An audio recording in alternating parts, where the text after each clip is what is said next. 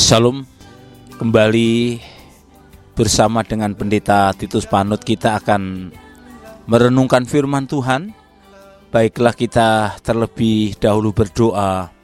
Kiranya firman Tuhan memberkati setiap kita. Tuhan Yesus terima kasih. Kami ada hari ini semata-mata karena kasih dan kemurahan-Mu. Dalam kasih-Mu, dalam kemurahan-Mu itulah kami akan bersama-sama merenungkan firman Tuhan. Firman-Mu menjadi kekuatan, firman-Mu menjadi penghiburan, firman-Mu menjadi sumber kemenangan di dalam kehidupan kami. Ya Tuhan, Engkau berkenan mengurapi kami, hamba-Mu, Pendeta Titus yang akan menyampaikan renungan. Dan Tuhan sudah mengurapi kami para sobat maestro. Terpujilah Tuhan, siap mendengarkan firman Tuhan dalam nama Tuhan Yesus Kristus. Haleluya. Amin. Sobat maestro yang dikasih oleh Tuhan, saya perlu mengingatkan bahwa beberapa kali pendeta Titus sedang berbicara tentang kasih dan hari ini masih berkisar di sekitar kasih. Saya ingin membaca firman Tuhan di dalam kitab 1 Korintus pasal 13 masih di topik itu ayatnya yang kelima firman Tuhan berkata demikian 1 Korintus 13 ayat 5 Kasih itu tidak melakukan yang tidak sopan dan tidak mencari keuntungan diri sendiri. Ia tidak pemarah dan tidak menyimpan kesalahan orang lain.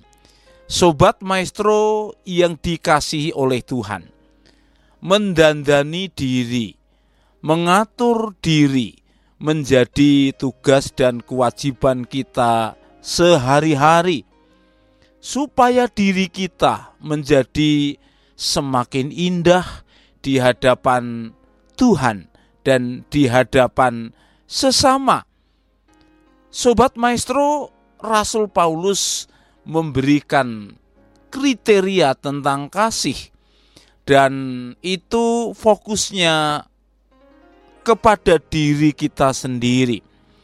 Dia mengatakan bahwa kasih itu tidak melakukan yang tidak sopan.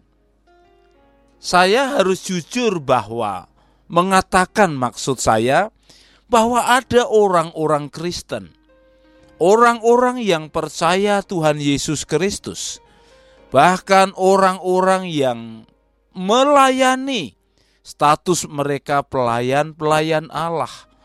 Tetapi rupanya orang-orang itu membiasakan diri dengan kebiasaan-kebiasaan yang tidak baik membiasakan diri dengan kebiasaan-kebiasaan yang tidak sopan. Nah, rupanya hal itu terjadi juga di jemaat Korintus. Sehingga Rasul Paulus dengan tegas mengatakan bahwa kasih itu tidak melakukan hal-hal yang tidak sopan. Oleh karena itu perlu kita belajar bagaimana kita mendandani diri, bagaimana kita memperindah diri, bagaimana kita berkenan kepada Allah dan berkenan kepada manusia. Kita bisa melakukan sesuatu yang tidak sopan melalui kata-kata kita. Kata-katanya kasar, tidak ada keindahan, tidak membangun orang lain perbuatannya juga tidak sopan, kelakuannya juga tidak sopan. Hal ini perlu kita evaluasi. Siapa yang mengevaluasinya? Diri kita sendiri. Sobat maestro yang dikasih oleh Tuhan. Yang kedua dengan tegas Paulus mengatakan bahwa kasih itu tidak mencari keuntungan diri sendiri. Ini sesuatu yang tegas disampaikannya. Karena pada dasarnya semua orang memiliki kecenderungan untuk mencari keuntungan. Saya berpikir bahwa mencari keuntungan itu bukan sesuatu yang salah, tetapi mencari keuntungan menjadi salah ketika hanya memikirkan dirinya sendiri dan tidak mempedulikan kerugian orang lain. Maka Rasul Paulus mengatakan kasih itu tidak mencari keuntungan diri sendiri. Betapa hidup ini harus kita perhatikan dengan baik-baik. Orang yang percaya, yang beriman kepada Tuhan, tidak boleh sekedar mencari keuntungan, tetapi harus berpikir keras bahwa ketika kita untung, apakah orang lain itu juga diuntungkan? Saya berpikir sedikit orang yang memahami hal ini. Selalu yang menjadi orientasi adalah dirinya sendiri. Bagaimana aku untung, padahal orang lain mengalami kerugian kekristenan adalah bukan hal yang mudah jika kita benar-benar mempraktekkan iman Kristen itu. Maka kita harus mencari keuntungan bukan hanya untuk diri kita sendiri, tetapi juga memikirkan bagaimana mereka orang lain untung dan mereka juga menikmati kehidupan seperti yang kita nikmati. Sobat Maestro kekasih Tuhan, mari kita terus memperlengkapi diri kita, mengejar kasih, yaitu tidak mencari keuntungan diri sendiri. Selanjutnya, Paulus menyebutkan, ia tidak pemarah. Sobat Maestro kekasih Tuhan, manusia memang harus diakui kita memiliki sifat-sifat dan bahkan sering kali kita mengungkapkan kemarahan-kemarahan. Wajar orang menjadi marah, tetapi tidak wajar ketika marah itu terulang, berulang kali dan berulang kali. Kemarahan merugikan diri kita sendiri.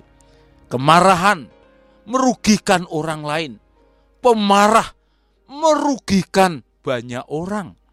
Oleh karena itu, dengan kekuatan Tuhan, dengan kasih Tuhan yang ajaib, kita harus terus mendandani diri, mengikis kemarahan kita, sehingga predikat pemarah tidak melekat di dalam hidup kita sebagai orang-orang yang percaya Bukankah kita telah belajar ada banyak orang yang tidak bisa mengendalikan kemarahan, bahkan menjadi pemarah, akhirnya merugikan banyak orang.